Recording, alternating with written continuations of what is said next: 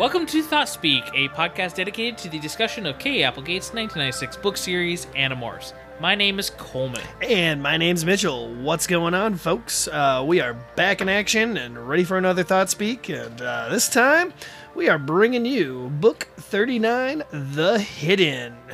Is it a hidden gem in the canon of the series? We will find out as we review and dive into this treat tonight. Huh? I'll tell you this we're not going to get that far in with our th- actual thoughts on the book being that hidden. It's, it's going to come out. Is that so? Well, uh, yeah, that may be the case for both of us. I don't know. Um, one thing I can say is that this is a book that I never read um, in the continuity of, of the series when I was originally reading the book. H- had you read this one before? No, I always was so confused hearing uh, the fan base talk about the Buffa human. I had, I always thought I always thought that when they were referring to the Buffa human, they were talking about a book after this. That is when Rachel gets superpowers by Crayak, The Return of David, and I thought they were calling her all buff and muscly the Buffa human. Oh, that's I didn't know they were talking about this. That's a little weird. Um, no, I'd, I'd also heard of a Buffa human, and uh, I never really delved into what that meant. Um, I just remember that I, I picked it up and read the back of it, you know, when I was looking at it in uh, the bookstores. And just from memory, I, I knew that Cassie Bucks tended to not be very important to the overall continuity of the series. And then I saw the, the mention the Helmacron ship. And having known that I skipped the, the previous the, the introduction of the Helmacrons, I was like, ah, well, I guess I'll skip this one too.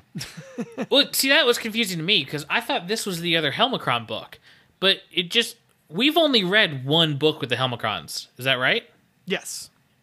Okay, But they've used As- their technology and referenced them Yeah. several times. but as far as I know, there's at least two Helmacron books because there's another Helmacron book where the Yeah, there's one uh, more we have to get to still. Wow, I can't believe there's so many books that I know exist that are in these last 10.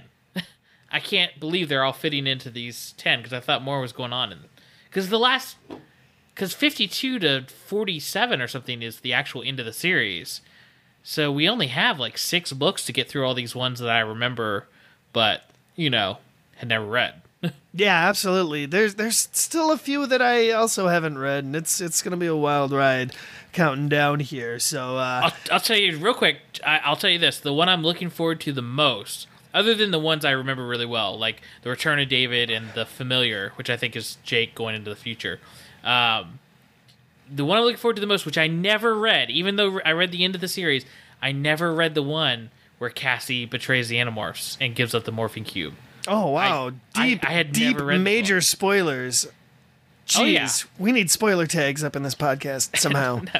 Most of the people listening to this have already read the end of the series, That's probably yeah, that's probably very true. But still, uh, but I never read that book, and it's like I, re- I went through the whole time rereading the end of the series over and over, and not knowing that book, which was infuriating to me because I could never find it. Oh, well, good news for you, Coleman, and good news for you, listeners, because you're going to read that book, my friend, and you're going to tell everybody about it because we're going to continue this for a long time.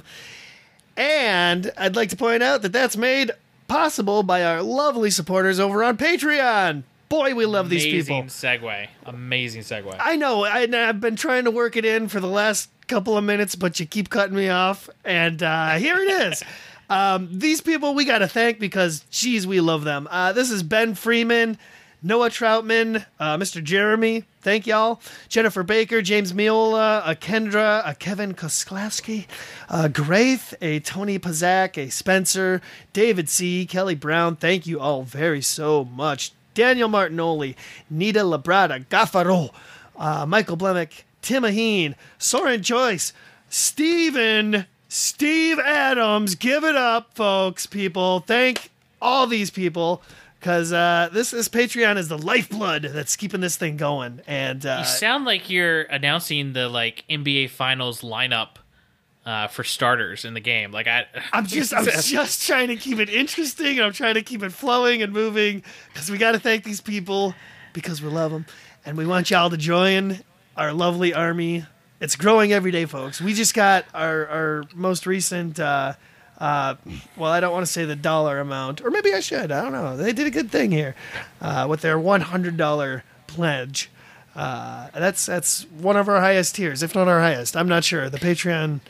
Uh, it's j- just join it and you'll see. And this is not this we're not we don't tell things like that to brag, but it, you know people don't understand like doing this podcast, this super niche podcast about the Animorphs book series. It costs us money. Like it's it gets expensive to you know run our website and have it to the level of professionalism that we want and to host our servers and you know do all that like that that costs a decent amount of chunk of change when it all adds up so uh, we we super appreciate our patreon subscribers they i, I don't want to say they're better than other people but they kind of are Totally. And you know what? We've spent a little too much time talking about them, to be frank with you. Because, well i do want to real quick i do want to thank someone who has not as far as i know has not given us any money this is rare for us but i want to thank someone real quick uh, josh blount uh, he's someone who sends us um, fairly regular facebook messages and emails uh, and, and it's it's different than any other fan that we have in the sense that he's you know we have these spans of time where we don't record we have life events especially this year specifically. Uh, i've had some major life events that have been derailing the podcast completely. But josh blount he'll email something like hey hope all is well. Just letting you know i'm checking in weekly to see if the new episode is up yet. Hope everything is going great for you and your families. Looking forward to you two grinding through the rest of these books. Thanks for all the work up up until now.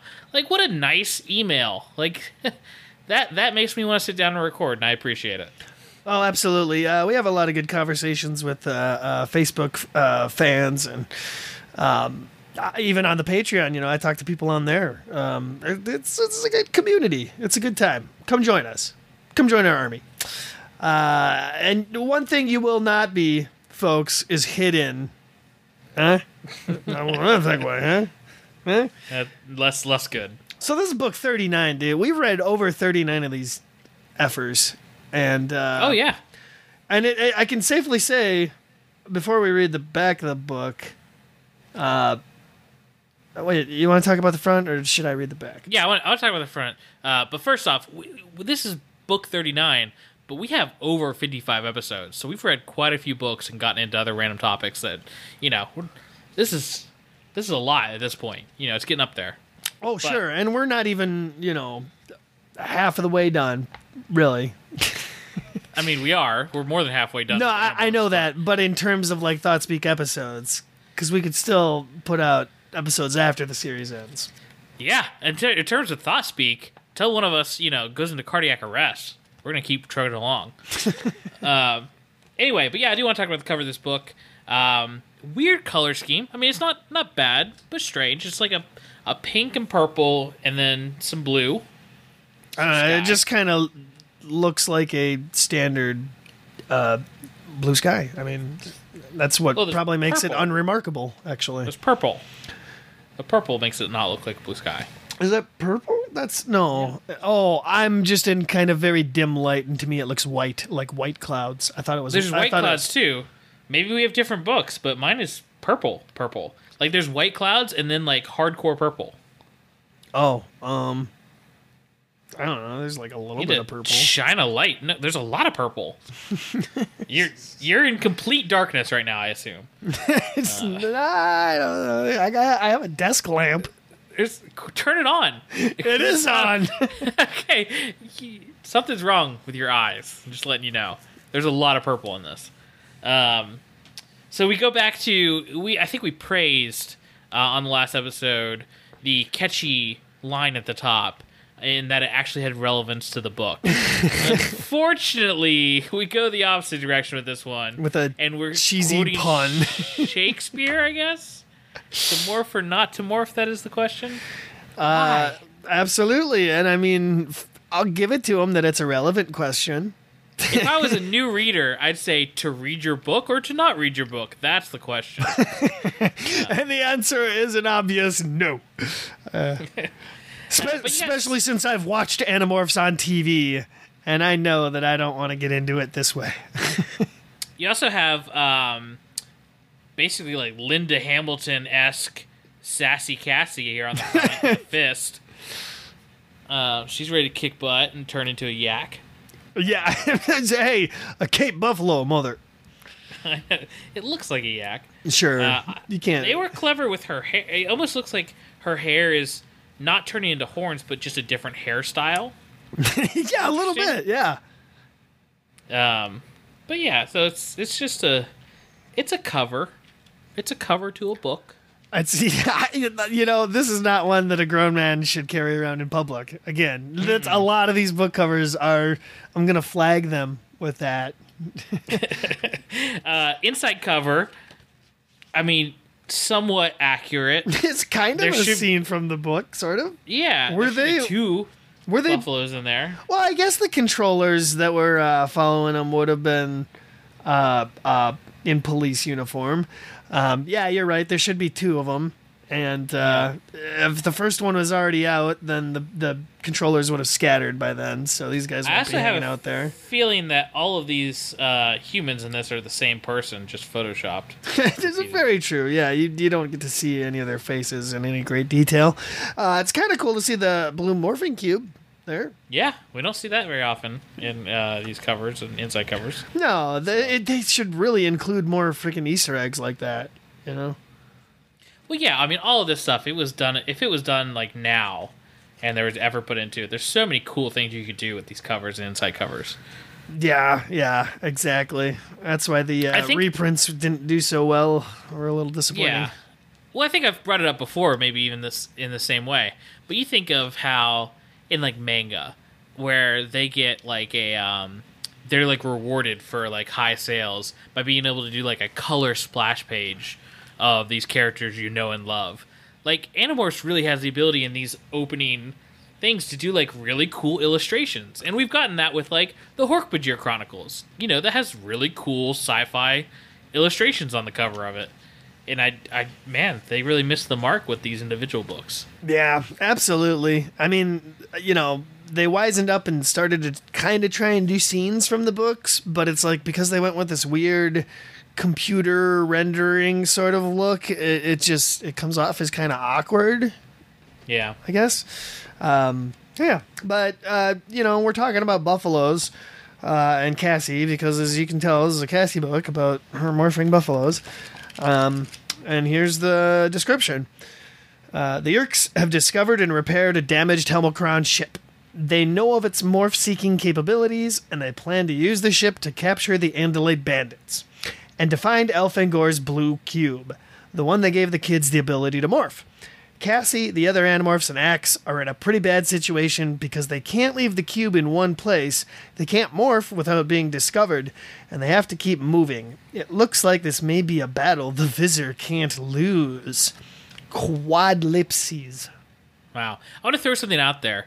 Um, obviously, I don't want to get into my review early or anything, but um, I read this book half yesterday, and then half when I got home from work today, around 6:30, 7 p.m. And we're recording this at uh, like 10:30 p.m. Um, I couldn't tell you the plot of this book for the most part. I could tell you the maybe a really broad, basic plot, but I, I read this within the last 24 hours, and I don't remember anything from it. Oh, well, here, allow me to summarize it in two sentences. Um, it's a chase movie, basically. The entire book is one long, drawn out chase scene uh, with a little bit of moral grayness uh, concerning animal sentience and, and you know, human. But but like weirdly done, like weirdly like the whole Buffy Buffy human conversation. You know, I've only been uh, purview to that in internet circles and people talking about the Buff human. Once I finally figured out what it was. Um, but in the book itself, it's it's approached so weirdly and and like um, mutedly. Like they're they're they discuss it, but they don't have the deep uh, moral conversations that they really struggled with in so many other books. It's just kind of like, man, we should probably shouldn't kill the buffalo, or maybe we should. No, they're they're flat out telling her to do it the whole time. Oh yeah, no, the rest of them are, are bloodthirsty. But Cassie's like, I mean, I guess we have to. I don't. I don't want to. I'd rather not. It's it's a very precarious situation to be in, and I'm actually really glad that I read this one, so I understand the full context of it now. And uh, actually, I I think uh, we'll have some interesting chats on it. Maybe who knows? Yeah. Um, so I mean, this it started out strong. I'll give you that. Like Cassie's chilling at the barn, you know, doing her thing, um, and all of a sudden Erek's there, and he's like, "Cassie, you have a mission. take this, take this item and go." You know, run, run.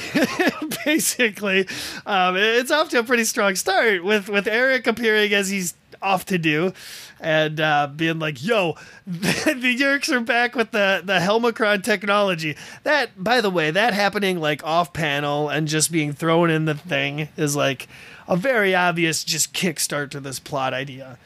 Yeah, we never even. It's it's funny that that's the main push to it. We never see like even a little scene like we normally get of like Visser three and some Taxxons like fooling around with this tiny technology or like messing with the ship or something. You know, like that scene we would I think we would normally get. They don't like the, it's if they started at an infiltration mission and they were like scoping out like, "Ooh, what are what's Visser Three up to this time? Oh, why does he have the Helmacron ship? What's is he gonna try Oh, and no. shrink us again or something? You know, like something. Yeah, like and that. then and then they like they turn the Helicon ship on, it detects the Animorphs, and then they have to get out of there real quick, and that's like the whole first part of the book.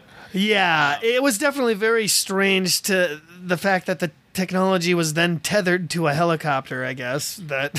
hey, but we do get a fun scene of one of Cassie's parents coming into the barn when Erek's in there. Oh no! Oh wait, he turned into a, holo- a hologram at the right time. We're good.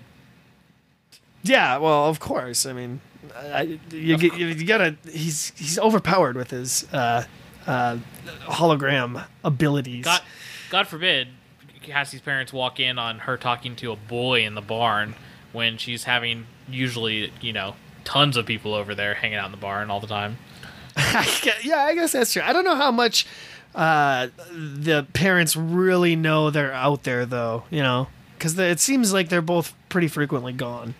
Um, but I thought it was pretty cool. Like the you just the that Cassie has a lax home life, like Well, her, her yeah. parents are absent parents. they assume she is like twenty four seven caring for those animals. Like that's all she does. If her friends come over, they're helping them, uh, helping her shovel shit. um, but I, I thought the whole concept was cool. Of like, okay, so for some generic plot reason, the the Yeerks can track you now, and you've got to keep moving because you have this this MacGuffin item, the, Well, the box. problem with this, though, I mean, the concept I'll agree with you is cool, but the problem is we've already seen this concept like much better done in the first Megamorphs book with the with the dust cloud that followed them every time they morphed. yeah, Like, yeah, that was exciting because it wasn't just morph energy; it was every time they morphed. But they had to morph to get out of these situations, and it became like really suspenseful and like thrilling in Megamorphs One. In this, it's like, oh no, this helicopter's in your vicinity. Doesn't Yeah, know where right. you are. No, there's people up there directing all the controllers that are down on the ground. I thought, at the very least, um, they do a somewhat decent job of like keeping the pacing moving. There are pl- uh, points where it drags a little bit where they're out in the fucking woods, um, but uh, Cassie, you know, tags along with her mom to go to the gardens because she thinks that's a good idea to go like somewhere public um, with Yeerks chasing them. Uh, but pretty quickly into the story, you know, she gets trapped at the gardens and then uh, forces uh, or finds her way into the back of a truck, which I guess she just somehow didn't, you know, notice the giant uh, Cape Buffalo sitting inside. I guess it was one of those trailers that was uh, airtight.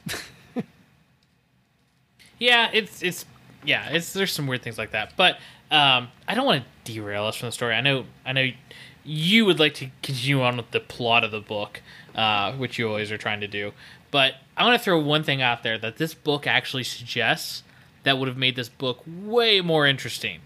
Um, at some point, the the book talks about how Visser 3 finding out they have the morphing cube. And there's a couple points in this book where controllers see them with the morphing cube while they're chasing them, right?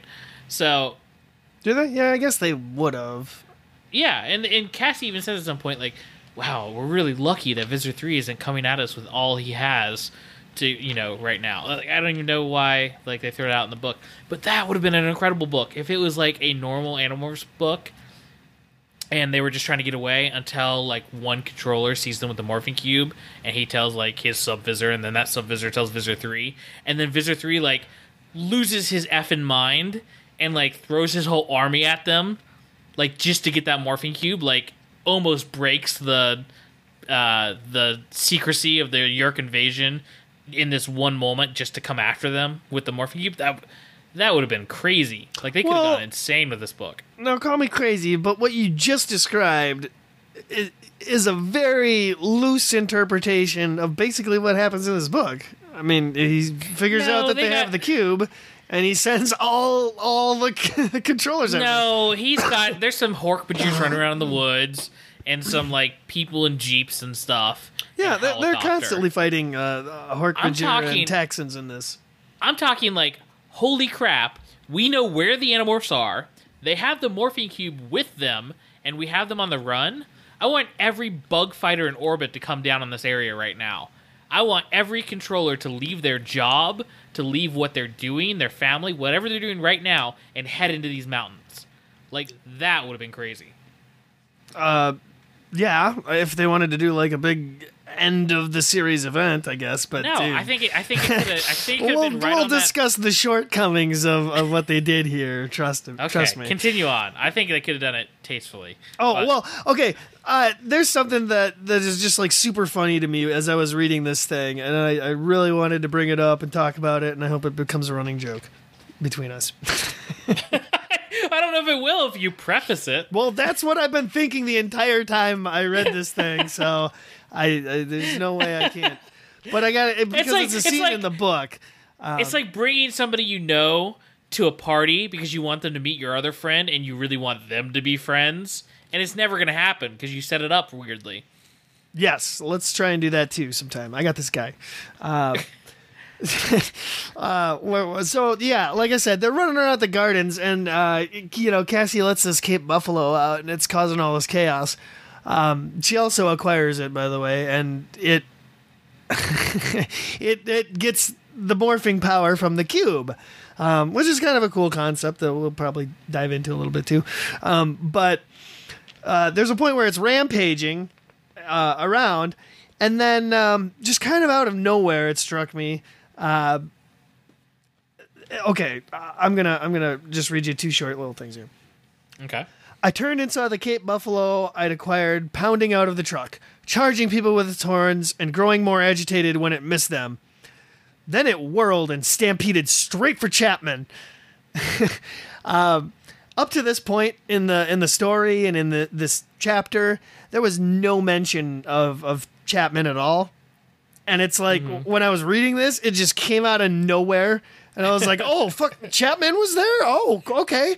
And, and Suddenly, Chapman. Uh, yeah, and then immediately I was like, "Oh my god, they could do this in like every book. If if if like they were on some mission somewhere, like on an alien planet or whatever, and you know, some alien shot a projectile at them, and it they deflected it back, and then suddenly it, it headed straight for Chapman. Like it's just out of nowhere. No, you know how knowing the writing style of these books, you know how they would do it. They would be like in Antarctica or something on a mission, and they'd be like, "Oh, we're surrounded by controllers. This is a really tough situation. I don't know how we're gonna get out of it." And it's made even more awkward by the fact that our assistant principal is here. Yeah, I know exactly. That's what I'm saying. Really, that's the joke. Is that yeah? Suddenly Chapman, and then it headed straight for Chapman. okay, you're right. That's a good joke. classic good thing I, and yeah um it just was like out of nowhere but it's it becomes Hey, relevant get- to the story listeners, listeners, if you really appreciate everything we do here, we need you to get the hashtag hashtag suddenly Chapman trending. i like i like headed straight for chapman because that's that's literally what it said straight for chapman Um, real quick, so we I think we do need to stop the episode for a second, and not really. Don't stop your recording. Um, but we need we need to pause for a moment, talking about the story, Okay. and and address the fact that have we have we ever seen anything in the books? Because this is what fans fight about with this book. have we ever seen anything in the books to say that animals can't acquire the morphing power? No, there's never been. That's the thing is there. There's never been an established um, like biology that the cube works for. We know that it works for andalites. We know that it works for humans. Um, have we seen anything else morph uh, besides this animal? No, right? I think the other only- than other than other alien species that already had the ability, right? Yeah, I think the only issues I have with this, because I think the concept in this book is interesting and, and is cool in a couple ways, but the only two issues I have with it happening in this book that kind of falls apart is that everything we know about morphine, you really need to focus on what you're doing. So you need to be thinking, like you need to be able to form thoughts, like sentient thoughts about what you're doing when morphing, because you need to picture, you need to have, uh, you know, you yourself need to know that you're trying to do this specific thing while picturing this thing and making it happen. That's like, it's like how you morph. And then also, you need to be able to again focus and know what you're doing when you acquire something. So it's not just morphine but also to acquire something you have to focus on it focus on what it is what you're trying to do that you're acquiring the dna like that's how you acquire dna and we don't see either of those two things from the buffalo here as well as the after effects that we know of morphine which are you know like putting a calming effect on whatever you're acquiring and and things like that I, I'll I'll give you that. It would have been more interesting if they'd have probably chosen a slightly more intelligent animal. How about that? yeah i could see Like that. an elephant, or you know, even a pig. Pig would have been great. it could, they could do they could redo this book with a ton of animals. Either way, I'd I'd love to see them all explode at the end. So good times. Oh man. So okay. I even oh, this is I, I dog eared uh, uh, that page and the next page because I there was another thing. Okay, at this point in the story when I was reading it, I didn't know Chapman was relevant, so I just found every reference to him extremely random. Because on the next page, on the next page, it says uh, Chapman down and out. and, and again, I was like, oh my god, those are straight for Chapman, and then Chapman down and out. That could be like a spin-off like TV series. Chapman down and out. Because he's always getting his ass kicked. Yeah. Well, no, it'd be about it'd be about Chapman like divorcing his wife and like only seeing his daughter on the weekends and like him trying to pick himself back up. It'd be like a cheesy sitcom. oh, there you go. But he's still a yeerk trying to take over the world. Yeah, that's that's the that's the hook. Uh, that'd be cool. Um, Call me NBC. so, like I said, this book is like a whole chase scene, just like spread out, and they take breaks. Um, because here they they Cassie manages to stampede her way out of the situation. And and uh, this is the the weird part where you know she discovers the buffalo, um, and and is like, what the hell?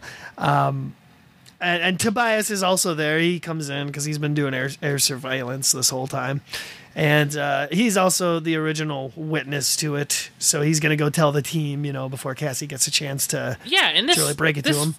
this first encounter, I think, actually works. It actually sells you on the fact that uh, this non sentient creature, like having the morphine ability and not knowing what's going on as it changes horrifyingly into a human, like this scene, I think, works and actually sets up the concept really well that this is a horrible thing that's happened to this buffalo who didn't choose to have it happen to it. You know, like Sure, yeah. this is this is messed up and it's it's horrifying if this were a scene in the movie this would be like the fly this would be some david lynch stuff Dude, yeah, exactly. And you know what? It's this concept that really made uh, me interested, but it, it also made me wonder, like, of all the cool crap they could do if they ever de- decided to revisit the idea of uh, forcing things, uh, animals or people, to morph into other things. Like, if they had done some kind of concept with that, uh, that'd have been really po- if they had- potentially dark. if, if the yeerks had not like acquired the morphine technology but had found a way to weaponize it so that they could like like people running away from them like they could shoot it with a ray that forced them to start morphing and they like fell because their bones are breaking and changing and stuff oh man that'd be crazy Yeah, I mean, I don't know. Real, really straddling the line between like uh, some kind of transformation fetish and some messed up shit. Uh, That's the Animorphs I know and love. Uh, yeah, right. Our fan base. Um, so, yeah, this this is the situation that you know the the book immediately sets up and the, it takes off with as uh, Cassie and the rest of the team get together, and you know everyone immediately is like, "Holy crap! This is like one of the worst things we've done. This, this thing should not exist." And Ax is like, you know, if uh, if that buffalo gets into the hands of uh, the Yeerks, well, he saw you morph, and they could potentially, you know, figure us out that way. Uh, There's a lot of ways this thing could go wrong. Really, they, they should be v- way more concerned with it than they are. Yeah, it, it really is one of the moments, like you said, like this is one of the worst things we've ever done, and they don't they don't address that more than than just saying that, and then they're just gung ho to kill it. well, I don't know. I feel like they. Do you think? Here's the thing. Do you think that they genuinely believe like this was an accident? They know Cassie was involved, but it, do they believe it was an accident, or do they believe like, oh, of course, typical Cassie, effing up again, made a mistake, and now Going some- and giving more. Oh, Cassie's giving morphin power to to animals again. Well, I mean, do No, you think I- do you think they blame her for this, or do you think No, they're, they're a little bit more is- sympathetic, but they want her to take care of it? It's very clear the whole time. They're like, "Look, this is on you. Like, Yeah. you clearly caused this, so you have to deal." I don't think it. they. I don't think they blame her though. I think this is so random and so uh, inconvenient for them. and disturbing. that- Yeah, that it's it's not like oh, there's no way. Like we know Cassie, she wouldn't have done this on purpose. Like we don't even blame her for this. This is just this is just a bad luck situation that we have to take care of now. So I, I don't think they blame her. And I will say this: um, we've ragged on Cassie a lot in the past. I don't think she's particularly bad written in this book. I think she's written fairly straightforward and, and non annoyingly. Yeah. For a book that could have been really annoying for her, um, I think this is fine. Just throwing that out there. You're like that uh, uh, meme of that little cartoon dog sitting in the room on fire. This is fine, except your room is like full of Cassies and buffaloes. this is fine. Buffy humans. this, is, this is okay. This is my ideal animorphs. exactly. So the the thing that is kind of dumb about this plot though is that it all amounts to their idea of like, okay, we have to run from the Yeerks long enough to get to the water because we're gonna use the old drop a whale on our problem solution and just be done with this. Yeah, their solution for everything is morph to dolphin. Doesn't matter where they are, what they're doing, morph to dolphin.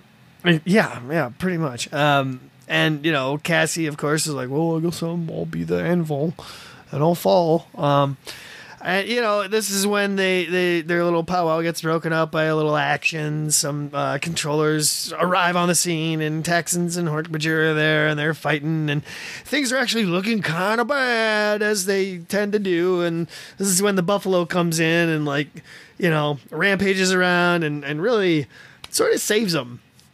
Yeah, this is the first big fight where it saves them, but after this, you can kind of summarize the action in the sense that it's like, oh no, we're stuck in a situation we can't get out of, and then the buffalo comes and helps them. Oh no, we're we lost the buffalo. Buffalo comes and saves them.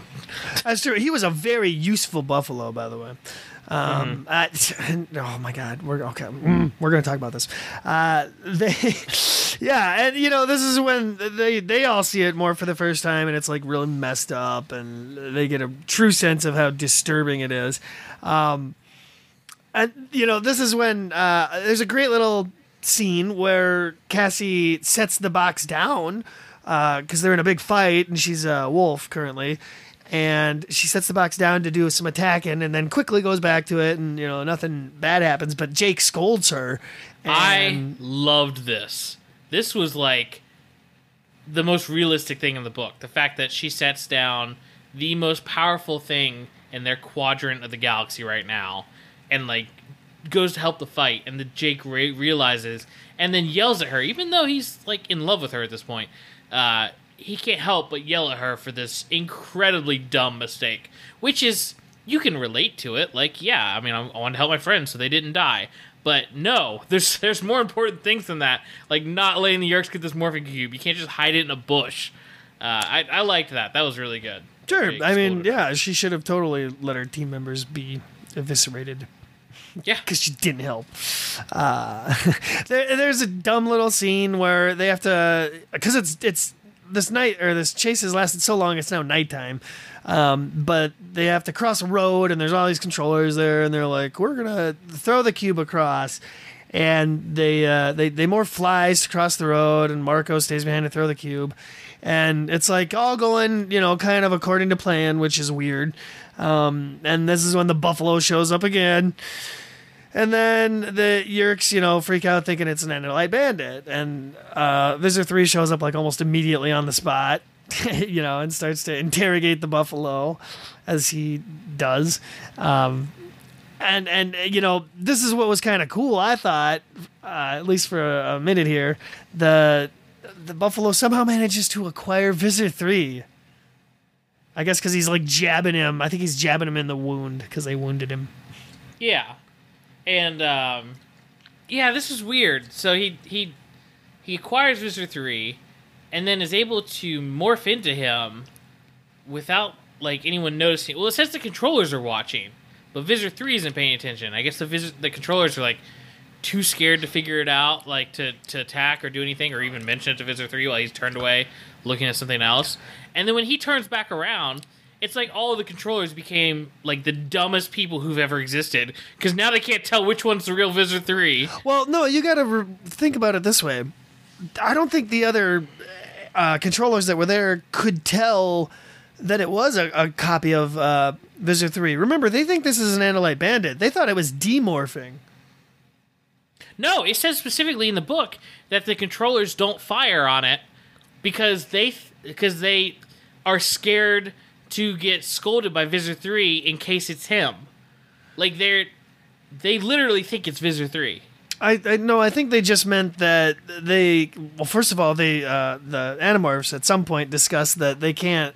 Uh, the Yeerks won't kill the buffalo because they think it's an Andalite bandit. They'll they'll have to capture it alive and bring it in because they don't want to kill a viable Andalite host body. Um, so the situation is that already that they're they're just gonna um, capture it alive. I, I there's more to it, but keep going. That, that was it. I don't know. We were we were talking about Well, I mean- how I mean, it's a, a copy of. Visser Three. Oh, sure. Yeah, keep on the story. Um. Um. Yeah. Where the. f- Um. Oh. Oh. Right. Yeah. So the Buffalo, uh, as Visitor Three, um, you know, managed to help out again, and the the team runs off, and some of the guys uh, go ahead, and Cassie volunteers to stay behind as usual. Um, a lot of like you know repeat actions in this book. I feel like. Um, and, and you know Buffalo comes back and they d- manage to demorph and um, get back to their, their original forms and Cassie, Cassie goes Buffalo again um, just in time for uh, uh, the Visser and and their uh, army to come back. Hang on, I'm browsing through my notes furiously. Well, I'm browsing through the books. I think I just found I just proved you wrong. Here we go. Here we go. You ready for this? You ready? You ready for me to bring the book against you as a weapon? No, I okay go. Okay, I'm gonna read a little excerpt real quick. Uh, get him, Visser 3 commanded, pointing imperiously at the buffalo and Andalite morph. The buffalo pointed back, mimicking. The Hork-Bajir uh, Hork-Bajir controllers hesitated, torn between the two. Now, I just read before this, too. These Hork-Bajir controllers have been watching the whole time. All Visser 3 did was turn away to scold some other Hork-Bajirs and then turn back. That's all that's happened. All the other ones are forming a circle and have been watching the buffalo morph into Visser 3 and then, you know, do all the stuff. So, okay. Uh, Okay, yeah, I. I get Ah, you. ah! The Hork-Bajir controllers hesitated, torn between the two. Visser 3's Andalite tail came up. The Buffalo Andalites did too. Flap! Visser 3's tail lopped off one of the Buffalo's Andalite's arms. The Hork-Bajir and Human controllers milled in helpless confusion, not daring to attack the wrong Visser. They don't know which one is which at this point. Okay, you know what that sounds like? A little piece of really bad segue writing just to move the thing along. Well, no, I, I honestly think they were trying to do like the classic comedy trope of like when someone clones somebody else or turns into a copy of them. well, I can't It's tell like- which one was which. Yeah, you got the gun pointed at one, you're going between them. Except at this point, the people who are trying to decide this have been watching the whole time. Yeah, right. So it really doesn't work in any scope of that uh, cliche. Um, yeah, it's an awkward piece for sure. Um, there's a, a gruesome scene, however. Uh, Visser 3 gets another cool morph that doesn't get named. It's like this weird tentacle shooting acid thing. Oh, you know, that, right- that's very can name it generic. right now. It's the, that's very it's generic. The bak, the bakluva. You know, that's that's all they name them. They, they just put a no. They they name them like uh like two letters and then an apostrophe and then lek or like l e k. Like that's how they always name them. Uh, all his random I think it would be something quick and snappy like uh, the Vork. The vork. I don't know. It's tentacly, it's acidy, and uh, it it frightens the pee They- out of Cassie they- to the point where she jumps off a cliff. They overuse tentacles with his morphs too. Like he always has tentacles. Whatever. he's he got a, wants. he's got a fetish, dude. It's it's all it's all cats and tentacles up in his bedroom. you gotta see it. It's crazy. He's got the entire Yeerk Empire scientists working on uh, cats with tentacles. That's yeah, exactly. He's he's making cats with like cats that have the standard four appendages but also tentacles coming out of their like shoulders. He's got cats that have, you know, their four appendages replaced by tentacles.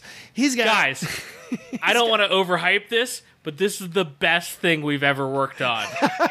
Keep doing. You guys are doing a great job. I don't say this to my troops very often, but you guys are the head of the Yeerk Empire. Just throwing it out there. Visser 3's cat experiments.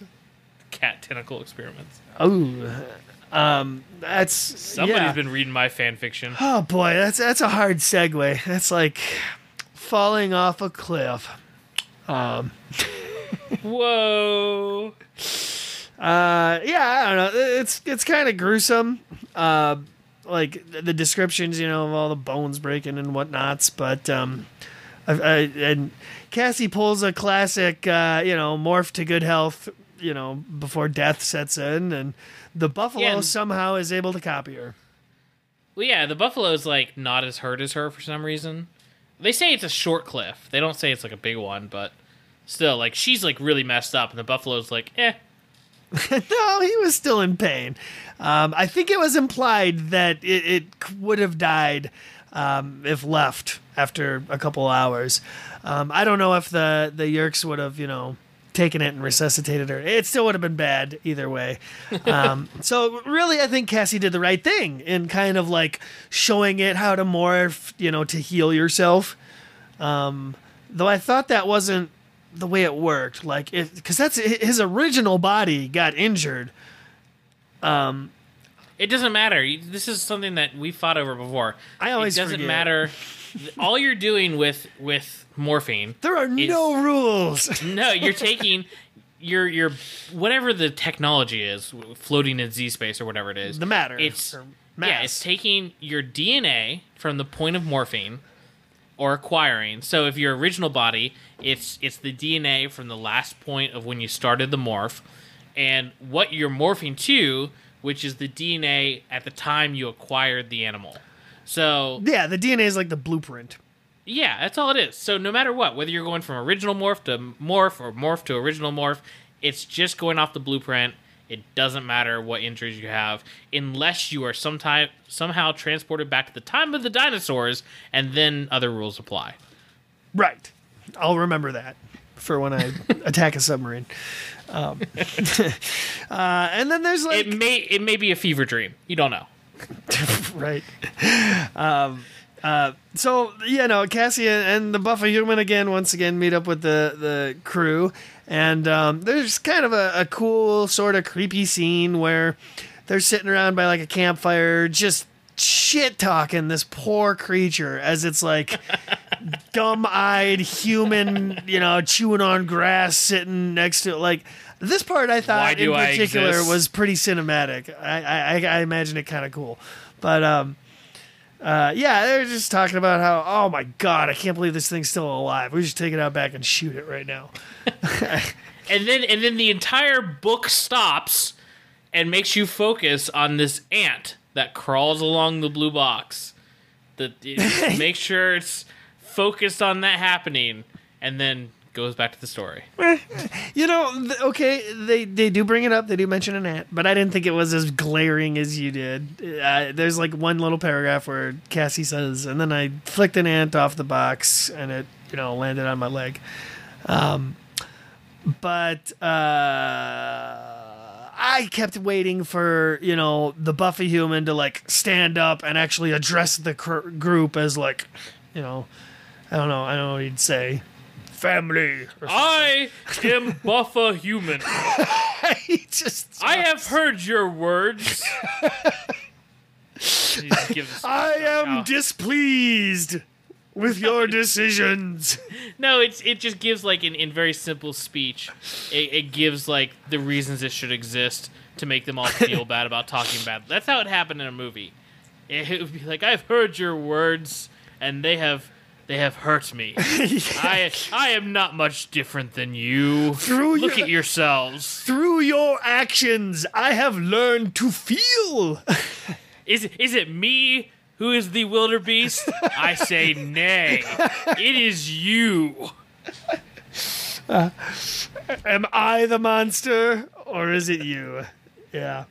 Twas beauty killed the beast. Oh my God, you took it the one step too far. Um,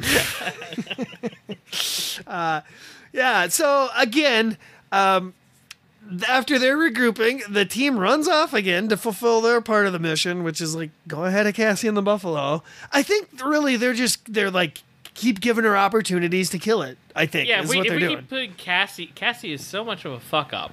If we just keep putting her in the Buffy human, One of them's gonna die. She will eventually get it killed, and if not, you know, it could be a new Animorph. It can't be any more worthless than she is.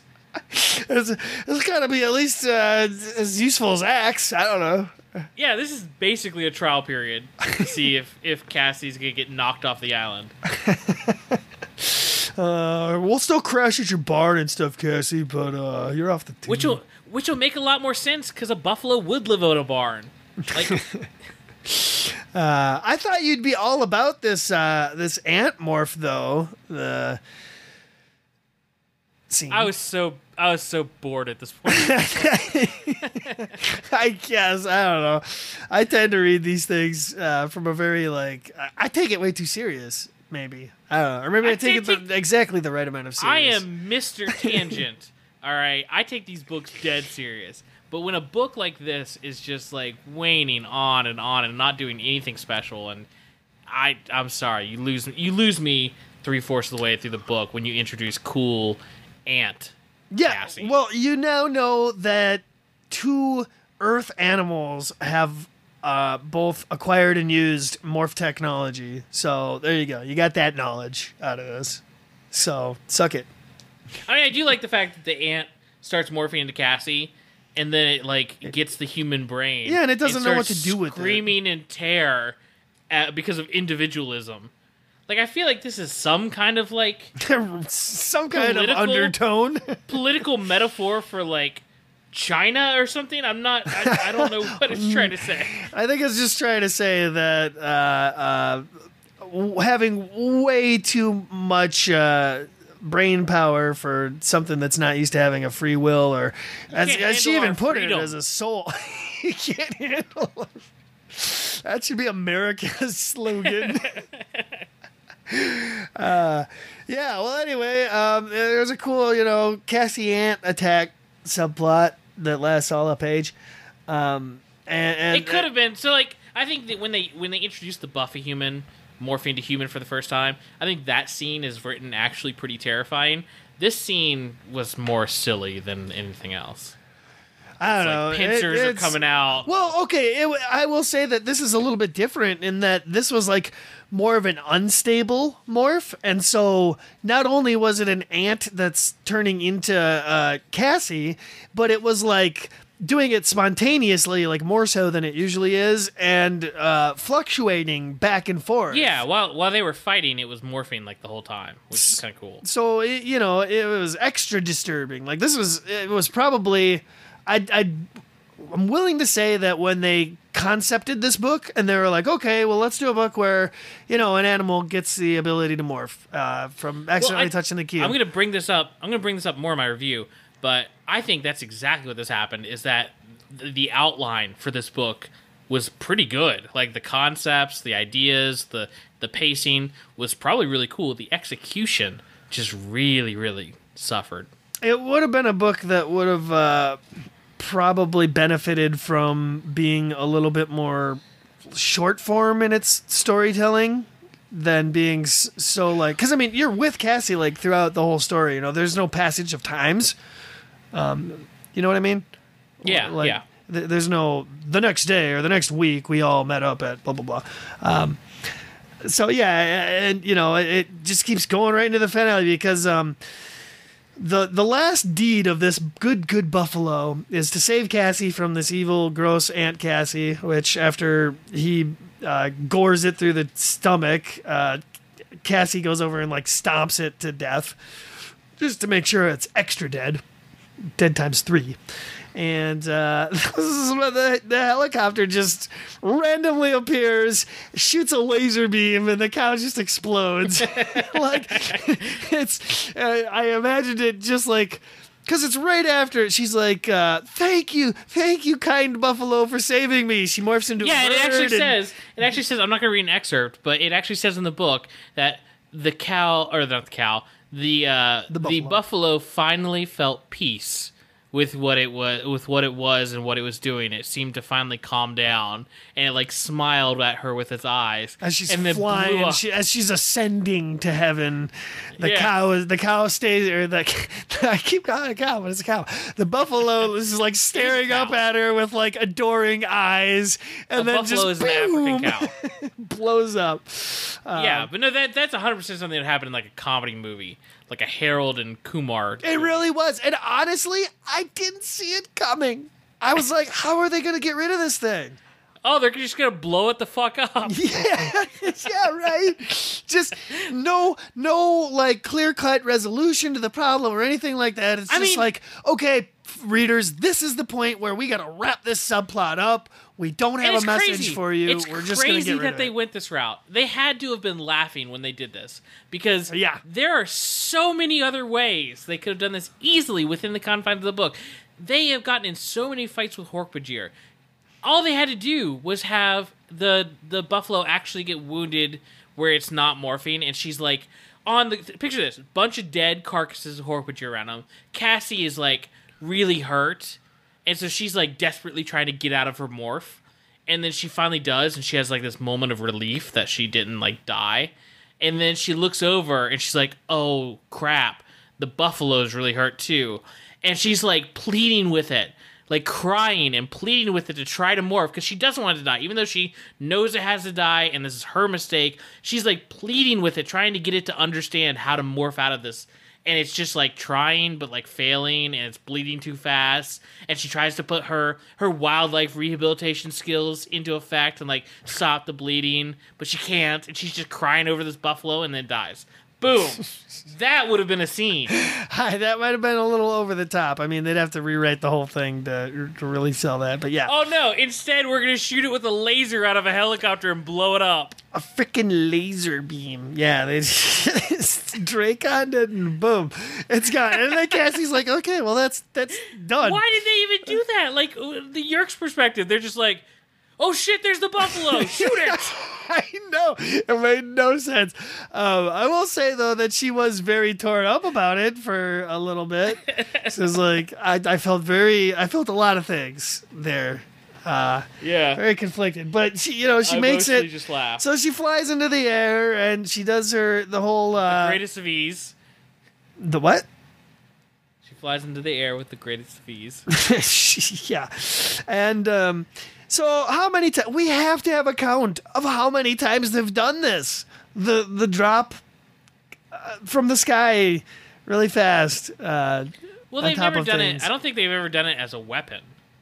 Have they? Well, no, they have once. They have once before done They've this. dropped so many times. Yeah. I, I it, it really they've they overuse that really, and they overuse. I was Eric. waiting for the. Well, okay, so it's super weird. They try to do this like, what's their plan writing style, where they keep bringing up the anvil and calling it the anvil, and I was like halfway through this, and I was like, okay, did they actually? I had to go back to when Marco told them about the uh, Roadrunner Coyote bit. Yeah.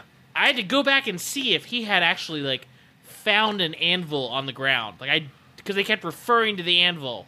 And I, I actually reread that whole part, trying to figure out if I had missed something. No, it was very confusingly worded. Yeah, because they never explicitly say, "Okay, Cassie's gonna morph to whale and do the whole dropping thing again." Yeah. And then I Um, kept waiting for the Hitchhiker's Guide to the Galaxy reference with her dropping as the whale. Well, that's never gonna come for some reason. I don't think Michael Grant read that one. it's the only sci-fi book he didn't It's the read. next uh, the next time we interview him. That's what I'm gonna ask. So, what other sci-fi are you into? Um, yeah, and um, so the twist though for this big finale is that their plan actually goes awry and like would have straight up failed. But a wayward seagull happens to get sucked into the uh, helicopter's thing and crashes it anyway. Like, this is like the lasering the buffalo. Like, there's other ways you could have done this that would have been fine. You didn't have to bring a, a, a not only is it bringing a random seagull to save the day, which is just unfulfilling and completely random, but also like they referenced earlier, like at the beginning of the scene, they're like, "Oh, somebody could morph to seagull and just blow up the engine," and then that just happens randomly. Like, I was waiting for the Ellimist. No, you're right. You're right. They did. They did specifically mention. Yeah. birds get sucked into propellers all the time. I was waiting for another twist that said like a group of Andalites has been like following them and helping them out whenever they can, and like this is that. Oh that, Or, no, like, that's the, plot of uh, the next book. yeah, or the Ellimist was well spoilers. I've never read the next book. Um, and it or like the Ellimist is gonna come out and be like, I sent that seagull as part of my chess game. Crack. right. Um, yeah, yeah. So uh, and then okay, so yeah, they they do that, and then they really just kind of swim away, you know, um, and that's the end. And and really, the biggest problem is that they started these interesting kind of concept ideas. And then they just completely hit the brakes and like brick walled. Okay, we're done with these ideas. Boom, Yeah. wrap up. I yeah. That's So- that's how it is. That is that is literally the whole uh, book, The Hidden. we There's don't even not get much we don't it. even get an ending scene. There's no ending scene. No, the ending scene is Cassie waking up after hitting the water and her friends Yeah. being like, "Oh, hey, you demorphed. Um, that's Hey, taken care of. Yeah, hey, we're good. Let's swim home." The sharks didn't come. Marco's fine. You, you guys want to go get some like drinks or something? you guys want to go to the sharing? Sharing? Anybody? uh, yeah, and you know that's that's the book. Uh, oh boy, I mean, what do you what are you thinking on reviews there, feller? Uh, you're up first this time. Me, okay. Well, I can say that I had some fun reading it. Uh, it was one that kept me guessing how it was going to uh, wind up, you know, dealing with some of the problems. Uh, we discussed a lot of the, the problems with um, just the story in general. The fact that, you know, it seems like they're asking really, really deep questions, um, bringing up morality and things like that uh, concerning, you know, the buffalo, um, just having access to like a human body and mind and and what it means to be human again. Um, it's very very deep stuff for children's literature, let me tell you. And unfortunately, it doesn't get the uh, the the real depth that it deserves. I feel. I guess that's kind of on our part as nerds and fans to to dive into it and flesh it out a little bit. But um, as far as this thing goes, you know, they offer some interesting ideas that never really pan out in the end, and I don't think they're going to affect the overall uh, chronology of the series. I don't think we're going to see any more morphing animals, um, and and you know, a use of that uh, the technology in that kind of way. the Helmacron thing, it seemed like a completely wasted concept because not only did it happen off panel or off uh, screen or off page, uh, but they seriously only had one piece of uh, the Helmacron technology that was equipped in their helicopter, and they couldn't copy it and you know make uh, uh, study the technology a little, reproduce it, anything like that. It, it was just a completely fabricated plot of the week sort of uh, reason for them to run around. Um, and the Buffy human, yeah, like I've said, it, it just felt like it went nowhere. But I mean, I had a little bit of fun. Not an overall important or even very good book. Uh, I, I think I, I know you're going to give it a one. I know you're going to give it a one. Um, but the the little little glimmers and shines that it had, uh, I think make it at least worthy of a two. So I'm I'm I'm gonna give it two straight for Chapman's. Um, yeah, I, I think you. Uh, you don't know what I'm gonna say. you don't know my score. I'm pretty sure you're gonna say this book is garbage. Don't read it. it gets one. F you. no, this this book is garbage, but um, I'll gladly say that. But the the main part of the review, I can keep this completely short. Um, my thoughts on this book were we there are some good concepts. There are some good points around it. Everything in this book should have been interesting.